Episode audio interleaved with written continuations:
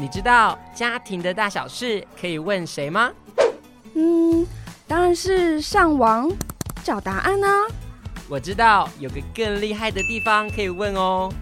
哪里呀？小桃家，欢迎收听小桃家幸福家。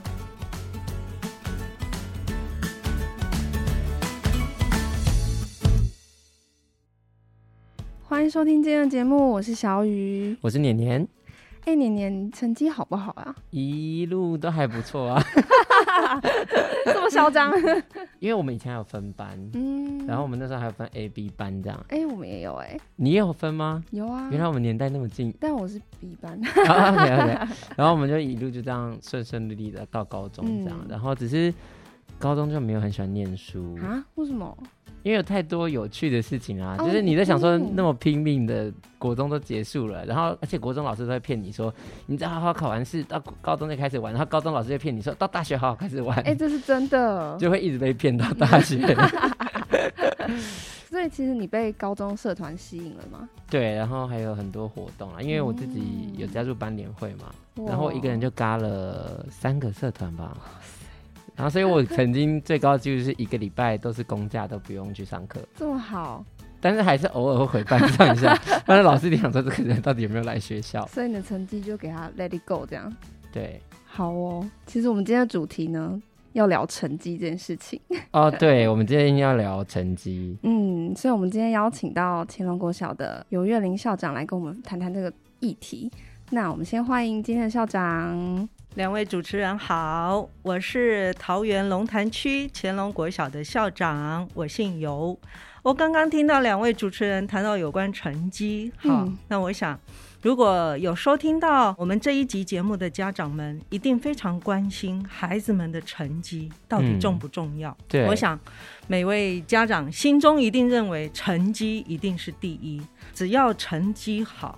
其他都不重要，那真的是这样吗？所以在学校端呢、啊，校长碰到的家长们大概觉得成绩很重要，放很前面的，现在的比例大概是多少？比较多吗？还是基本上呢，会把成绩看的比例比较重的家长，其实还是有的。好，嗯。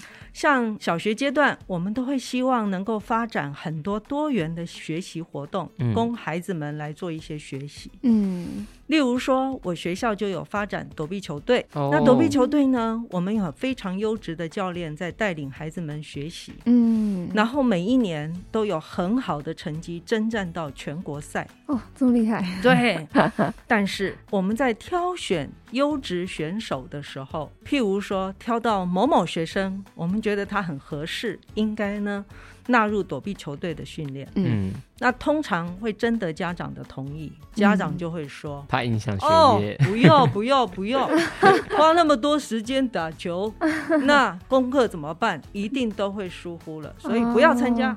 哦，那蛮常见的，哦，这是一个常见的现象。嗯，那像我学校也有音乐社团。嗯、啊，那个直笛队也一样很厉害。我们有专业的音乐老师在做指导，那也都每一年征战到全国赛区。好，那音乐的社团比较特别，总可以了吧？对嘛？哈、哦，我们都说学音乐的孩子不会变坏啊。对啊。而且他的乐器呢，随手可得，也不会要背太重的东西。嗯，但是学音乐呢，就要关乎到家长们的经济条件。哦，对，他会先考虑，只要孩子成绩好，那学音乐呢，现在好像不是那么时尚的玩意儿。哦，对。在我的孩子读书的阶段啊，嗯，很少有小孩不学钢琴的。对，我那个时候也是。嗯、对，我相信两位主持人应该也是。有没有被逼去上课？对，所以 家里头有钢琴好像是蛮正常，很正常。对，嗯、但是现在可不是喽。第一个，学钢琴费用高。嗯。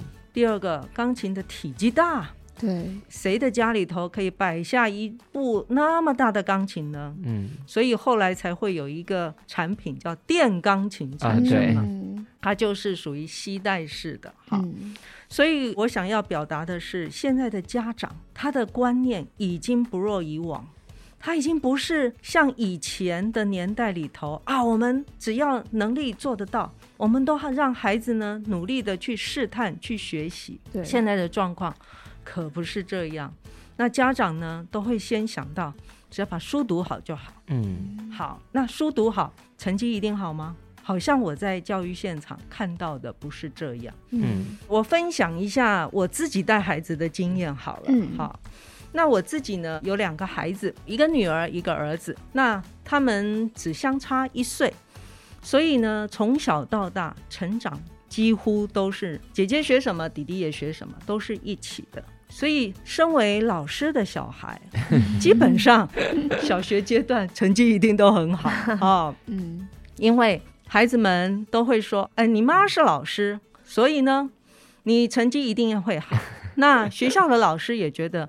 某某某，你妈就是老师，好，何况那时候我都已经当了主任，嗯，所以他就觉得成绩一定会好，那也是不差了。所以我两个小孩在国小阶段，哈，也多才多艺，各项的学习也都不少，嗯，啊，学音乐、学画画，参加学校的什么国乐团等等，都是多彩多姿的。嗯，上了国中之后就要开始做分流了，哈，嗯，那。我的儿子呢，上了国中之后，哎，我就看到他的成绩就不像以前那么好喽。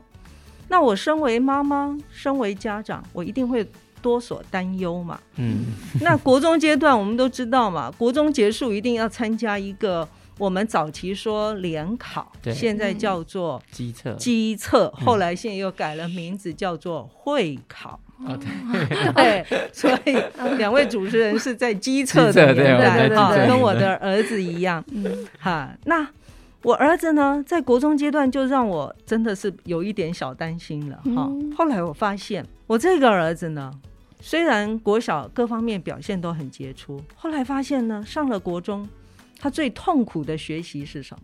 国文，因为。他就是排斥文言文，他觉得他常常反问我：“妈，你现在讲话有用文言文吗？对，你现在的工作上 有用到文言文吗？我这一句文言文不懂，会影响到你的工作吗？”嗯，我那个时候给他的回答是：好像不会耶。哈，对，好，他真的打从心底不喜欢，对他打从心底就不喜欢，好务实哦，对，然后他就挑战他爸爸。那他爸爸就是现在所说的叫做理工男、科技男，然后他就问他爸爸说：“那你现在工作都用文言文吗？”他老爸非常诚实的告诉他说：“我都用英文。” 哇，更是奠基了，因为我那个儿子就是属于那种英文无敌强，国文超级烂。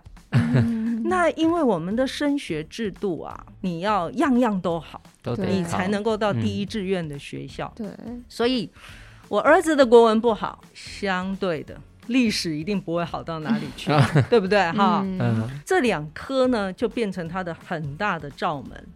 那我这个当妈的怎么办呢？我虽然有小担心，但是我知道我的孩子不会因此学坏，嗯嗯，他也不会因此没信心。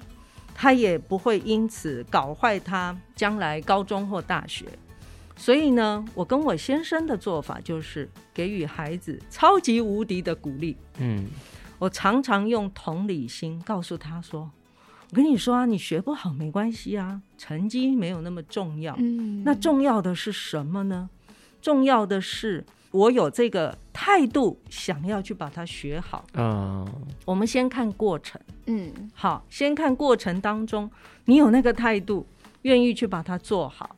那至于你明天要考历史，或者是明天要考国文，那在这个复习的时间里头，你有尽力，妈妈就觉得你已经过关了。嗯，这一点你就达到了。那至于明天考完之后，那个几分？意义就不重要了。嗯，那我想要跟家长们说的是，我们现在的分数都是百分比嘛，哈。你看到孩子一百分，你固然很高兴，但是一百分表示他是一个成功的人生吗？我想不是的。嗯，学习的路途这么这么的长。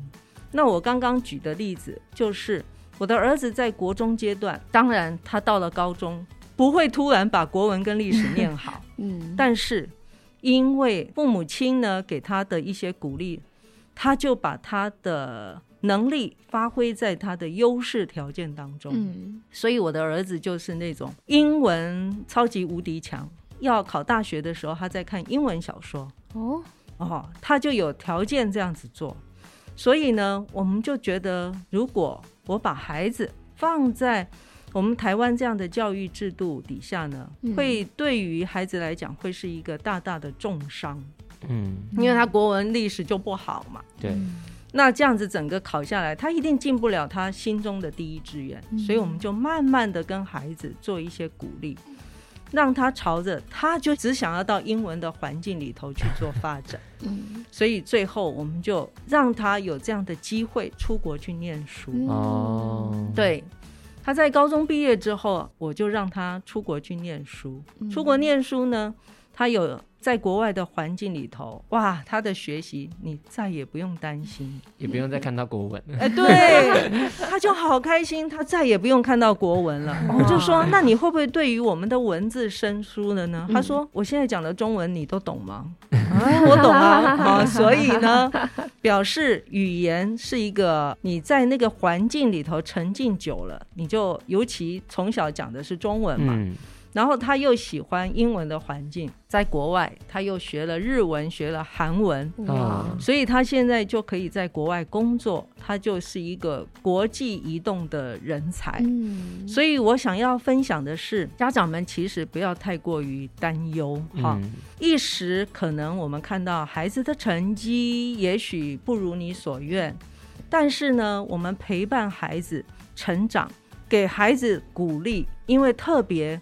我也看到蛮多一路走来很顺遂的同事的孩子们，嗯，好，那也都是我身边的孩子，哎，他就如家长所说的，第一志愿武林中学，嗯，然后呢，武林很顺利的考上台大了，嗯，那你应该家里都放鞭炮了，你就不用担心了，对不对？对，你都已经是超级资优，一路很顺遂的，嗯，但是。我看到好多好多的个案当中，哈，那我要特别强调，不是我们去看新闻或者是去随便听说，而都是我身边，嗯、譬如说同事或朋友的孩子，嗯，就是学习跟人生的历练要很多，那孩子就会在大学这个阶段，他如果有不如意的地方，他就辍学了，嗯，所以我看到好几位。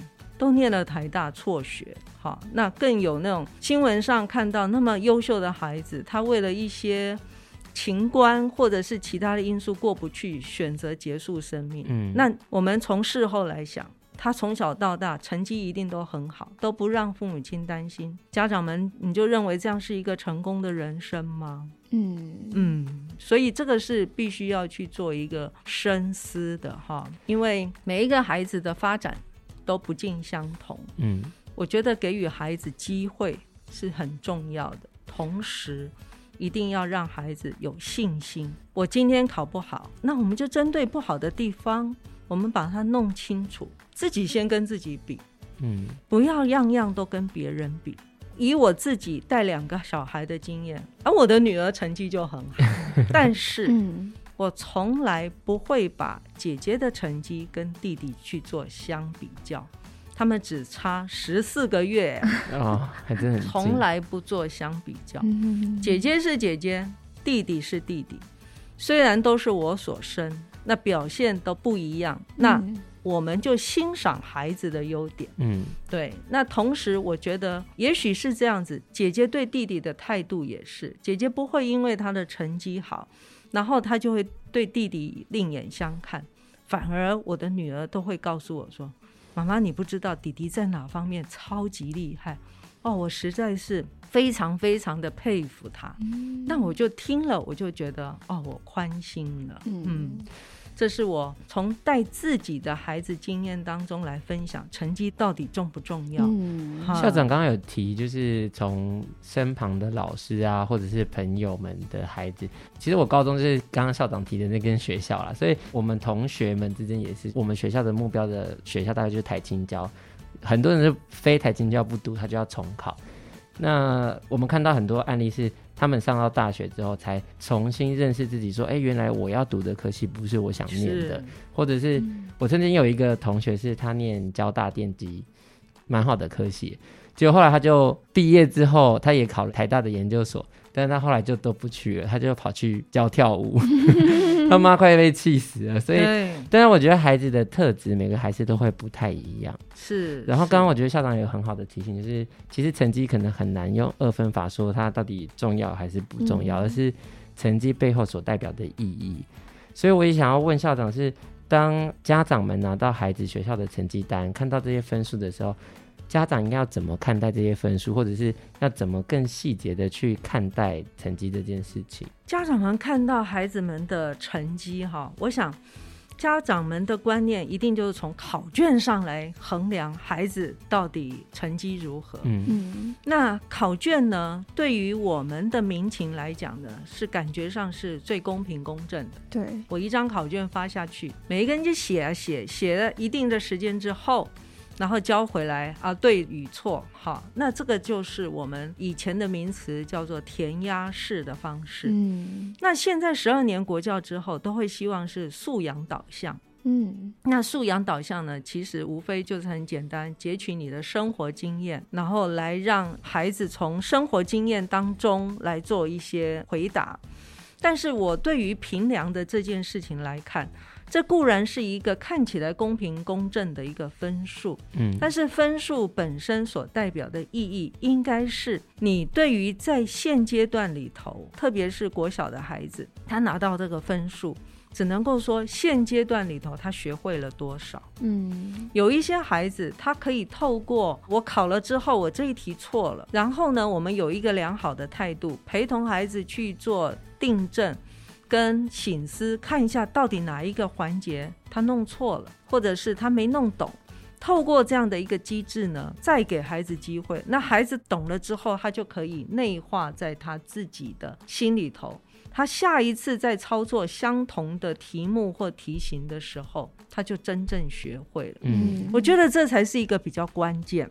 家长们不要只看到一次七十分，一次六十分，或者是九十分，而去觉得说对于孩子的要求就会你没有达到一百分哈。通常爷爷奶奶都会做一种鼓励，说 哦，你考一百分，我给你一百块。对，那这是爷爷奶奶爱孙呐，我觉得无可厚非。嗯，但是我们要去看一下背后深层的意义的话。嗯，他真的只是那一瞬间。那考试在他那个情境里头有各种不同的因素，那他在那个情境里头所表现的是如此。但是，我们就看到，哎，孩子在课后发回考卷，我们可以请家长跟孩子共同的再去演算或者是讨论一下。嗯，经过这样的一个亲子共同的去做讨论，孩子的印象会是很深刻的。嗯嗯，所以我相信。只要孩子的发展还有亲子的发展都很健全的情况之下，应该是不会有太大问题的。刚刚校长前面还有提到说，从分数上面也可以观察到孩子做事情啊或学习上面是不是很细心，或者是有负责任这一点，可以多说一点吗？有一些孩子哈，他是属于考试型的孩子。嗯，好，这就是我们说的那个考试，他都是黑马。那有一些孩子呢，他就是属于碰到考试，他就会紧张，对，会担忧的。我的女儿就是属于这一种，我也是，我妹，我妹妹也是，对。然后呢，他就因为考试那个情境，他都觉得像我的女儿，哪怕到大学，他上课他一定要坐第一排。他每一份作业，他都自己安排好他的 schedule，什么时候我要完成什么什么，所以所有的考试，他一定是在两个礼拜前，他已经基本上已经准备完毕，之后都不断的复习。我的儿子呢，是属于那种抱佛脚型，所以不同的个性，他就会展现不同的样貌。好，我刚刚说我的两个孩子年龄那么相近，当他们去考英文多义的时候。我的女儿一定是她要事前先刷题，她才会放心。嗯，好，然后刷完题，然后去考，他觉得他做足了准备。嗯，是。那我儿子就是抱佛脚型的，他哪那么多的时间为了多益去刷题？嗯，所以呢，他就认为说，妈，你不要浪费那个钱买那个题本。我就靠我的真才实学去考。结果这样考下来的结果也不差。我告诉你，他的分数比姐姐还高。哇！所以孩子有孩子自己的优势的才能。好，嗯、那我觉得像我女儿这样，把任何事情都做足准备再去做好不好？当然很好啊。这样子你一方面会很放心，而且你会觉得脚踏实地的态度，这是对的。所以就会影响到他将来工作上的各种态度跟学习。嗯，我觉得这个是四平八稳，我们家长都会希望这样。那像我儿子那种有一般俗称的小聪明的，他会有他自己的方式来应付各种不同的状况。嗯，那他看到国文跟历史在他的中学阶段那个令人不满意的成绩，他早就习惯了，所以。面对挫折，他会比别人更有办法来做一些阴影。嗯，所以在我自己两个孩子的身上，我就看到循规蹈矩的孩子 成绩一路很好，什么都要做好准备，然后再往前行。嗯、跟一个感觉上让妈妈担心啊，你怎么考这个分数？好，妈妈自己要调试，嗯，让自己心情调试，你就不会去苛责孩子，嗯，你就会陪同孩子成长。甚至于我会跟他讲：“哎呀，妈，在你这个阶段的时候，我才考几分呢？哈，我就跟他说，像我以前啊，我很不喜欢生物，所以每一次那个生物呢，我都考不好。”但是因为我考高中的时候，生物的占比很低，嗯，所以它不会影响我太多的分数，我还是一样第一志愿。嗯，我说啊，妈以前运气好，那没想到你现在是摔跤摔在国文跟历史占比那么高，但是我觉得达到一定基本的水平啊，你不要文字看不懂，或者是话讲不清楚，那就不好。那文言文的部分，然后尤其现在的考试的模式，哎，真的有一点刁钻，嗯，所以就不适合我家那个儿子，嗯，所以我就用这样的方式来鼓励他，他反而不会觉得成绩拿回家会是一种压力。反而呢，他有一点进步的时候，我们自己一看才知道那几分，对不对？对。但是对他而言，他已经往前迈了一步了。那我们就应该要给他好好的鼓励，然后甚至于针对他优势的科目，就再去给他一些增强。所以我儿子在高中阶段看那个好莱坞的电影啊，嗯、好，还有他的那个什么 Marvel 那一些，嗯、哇，他通常他都不用看字幕哦，那蛮厉害的，超强的，对。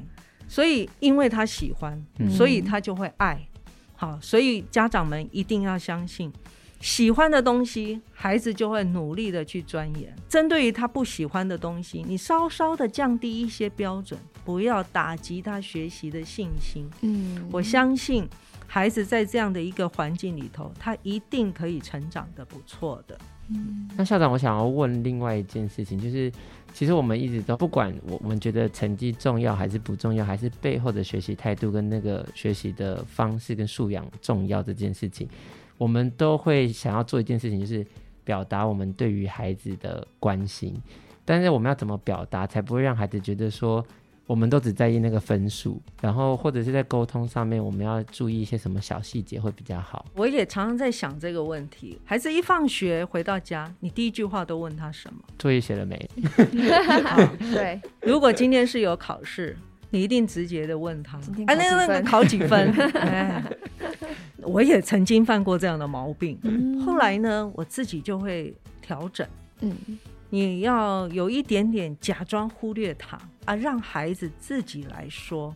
哎、嗯，后来我发现我孩子就会妈，我今天考了什么什么什么。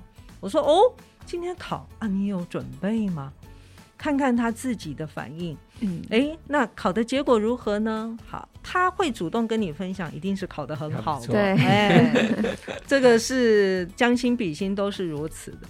那如果他考得不好，因为早期我们都是要家长签名嘛，对，那你就可以看到了。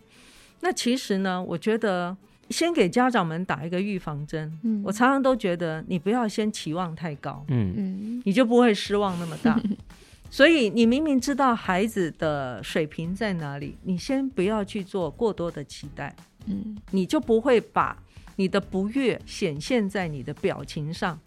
不要忘了，孩子是很会察言观色的。你没说什么，但是他看你的眼神，看你的表情，就知道他就知道不对劲了。对，好，所以我认为说，我们自己当家长的，也要先学会。不要用上对下的方式来对孩子去做沟通。嗯，我们常常想说，你站在跟孩子一样的高度去设想，如果今天是你来考这个卷子，你可以考几分？嗯、对，嗨，我们用这样的态度来看待的时候，孩子就不至于那么紧张。嗯，但是我要说的是，会关心分数的家长基本上是好的。嗯，我们在教育现场。也看到那个不闻不问的家长，嗯，那这样的家长呢，他不关心分数是好的吗？他不关心分数，他更不重视孩子学习的态度，嗯，所以呢，孩子就因为反正我就这么差，比马龙效应的结果就会我就越来越差，嗯，那越来越差呢，依照现在的教育制度来看，你落后那么的多。你要急起直追的机会就会越来越渺茫，哈！我要说的是，关心孩子、关心教育、关心分数的家长，这些家长们，你们的态度只要是可以陪同孩子、接受孩子、接纳，是一个很重要的一回事。所以呢，孩子没有这方面的压力，他一定有一个好的学习态度，相对的，他的分数会慢慢提高的。那我们特别要说的是，完全都不关心的家长啊，我自己也知道，不关心的家长呢，他通常也不会听到我们的对话 啊。这就是在现场非常残酷的哈。我们会很努力的办各种亲子讲座，希望能够扭转家长对于教养孩子的一些态度。通常都是关心的家长来，不关心的永远没有出现。好，那我。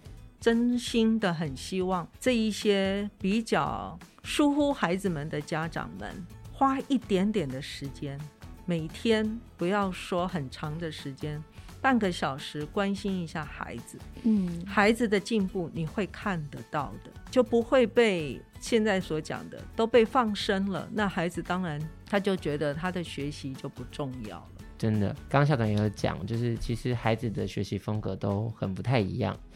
那家长要怎么样去帮助孩子培养一个好的学习态度跟方法？因为毕竟像校长刚提的例子嘛，你们家两个小朋友其实真的很不同。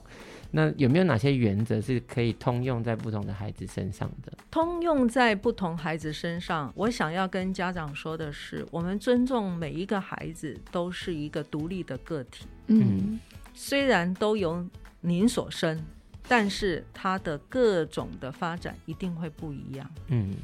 哪怕双胞胎都会有不一样的地方。嗯，那我觉得我们珍视孩子，然后呢，看到孩子的优点去欣赏他，不要在兄弟姐妹当中去做比较，因为我觉得一般的家长通常会不经意的流露出，哦，姐姐都可以怎样，为什么你做不到？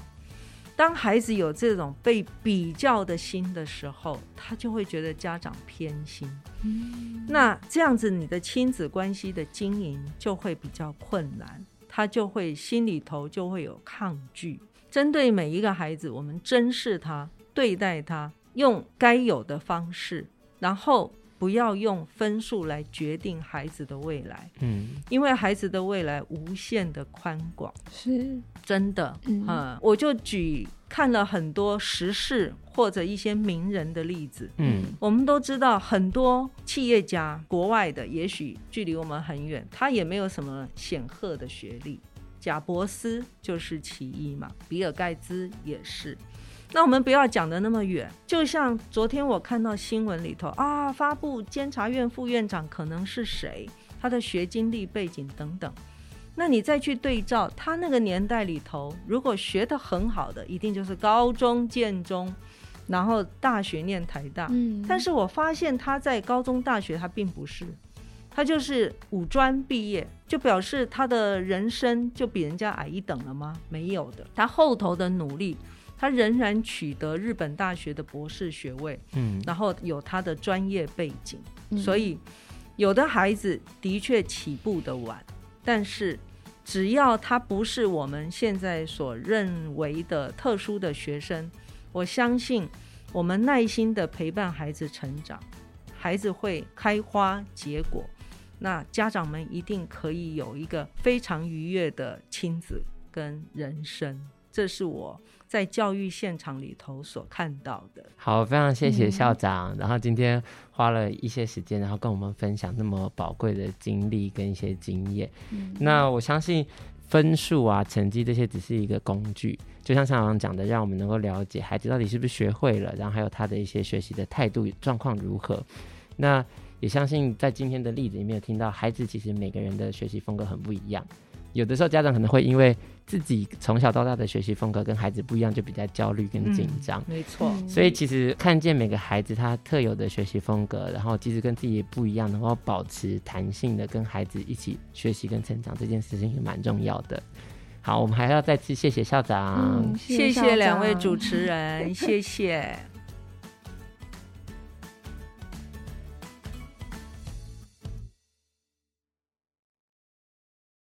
本节目是由桃园市政府家庭教育中心直播。若您对于亲子沟通、子女教养、伴侣相处等议题有兴趣的话，欢迎搜寻桃园市政府家庭教育中心，追踪我们的粉丝专业，并订阅我们的频道哦。